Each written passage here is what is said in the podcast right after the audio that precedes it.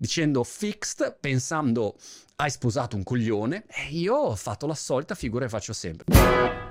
Qualche anno fa ho avuto un problema alla spalla e alla fine dovevo operarmi e ho fatto tutto un iter gigantesco di tutti i medici possibili e immaginabili e ne ho visti anche di bravissimi, devo dire, o di professionisti super in gamba, che però non mi hanno risolto il problema. Sono andato dal GP, qua in Inghilterra vai dal GP, no? il medico generalista, che ti fa la referral, ti, ti vai lì dallo specialista, questo ti guarda, ti analizza e fai la lastra e poi il siringone, i cose, l'osteopata, il chiropratico, le, le la riabilitazione. Un cinema incredibile. Tutti molto bravi a descrivere il mio problema. Tutti, uno più bravo dell'altro a descriverlo perfettamente. Cioè questo, vedi, questo si incastra di qua, il muscolo è sovraspinato, questo, e tu lo vedi, il problema chiaramente, però alla fine dici, ok, ho capito, ma quindi come cazzo lo risolvo? Ti devi operare. Poi alla fine ho avuto il culo, la fortuna di scoprire Pier Francesco Parra, grazie Francesco, grazie prof, un genio che col suo laser mi ha risolto. Sono andato tre volte, festa finita, adesso gioco a tennis, eh, che vado alla grande, anzi penso di essere onestamente nella top 10, quasi nella top 10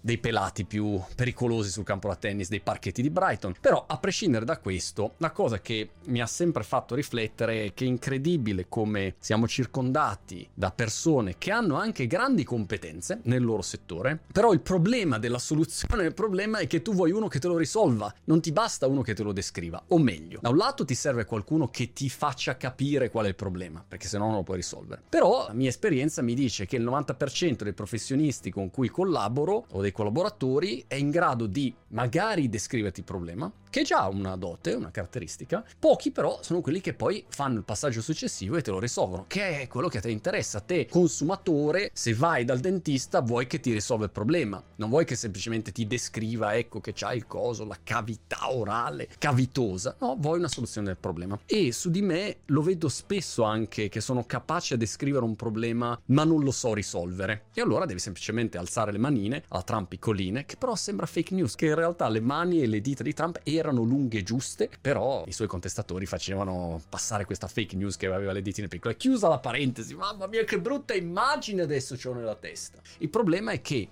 se tu ti rendi conto di non saper risolvere un problema, devi trovare qualcuno che lo risolve per te. Fine della storia. Io in casa, per tutto il fai da te, sono negato, ma sono un grande descrittore di problemi. Un po' di tempo fa ci ho avuto l'acqua fredda in casa, ho subito descritto il problema. Chiamato l'idraulico, gli ho descritto tutto, bla bla bla bla bla, guarda qua, fa il controllo della tubatura, eccetera. Questo è arrivato, ha guardato lo scaldabagno, ha fatto così, ha girato una manopola, si è girato verso mia moglie dicendo fixed, pensando hai sposato un coglione, hey, tell me about it. E io ho fatto la solita figura che faccio sempre, cioè non mi limito a essere incapace nel fai da te, sono anche un ottimo descrittore del problema perché mi metto lì a cercare online, so darti tutta la descrizione, ma non so girare la manopola, non lo so risolvere il problema in casa. E quindi cerco sempre di trovare qualcuno che poi mi fa anche passare per Pirlotto. Descrivi i problemi o risolvi i problemi, ma soprattutto prova a fare questo esercizio con me. Fermati un secondo, guardati intorno sul lavoro e pensa quante sono le persone capaci di risolvere veramente un tuo problema lavorativo e quanti invece sono solo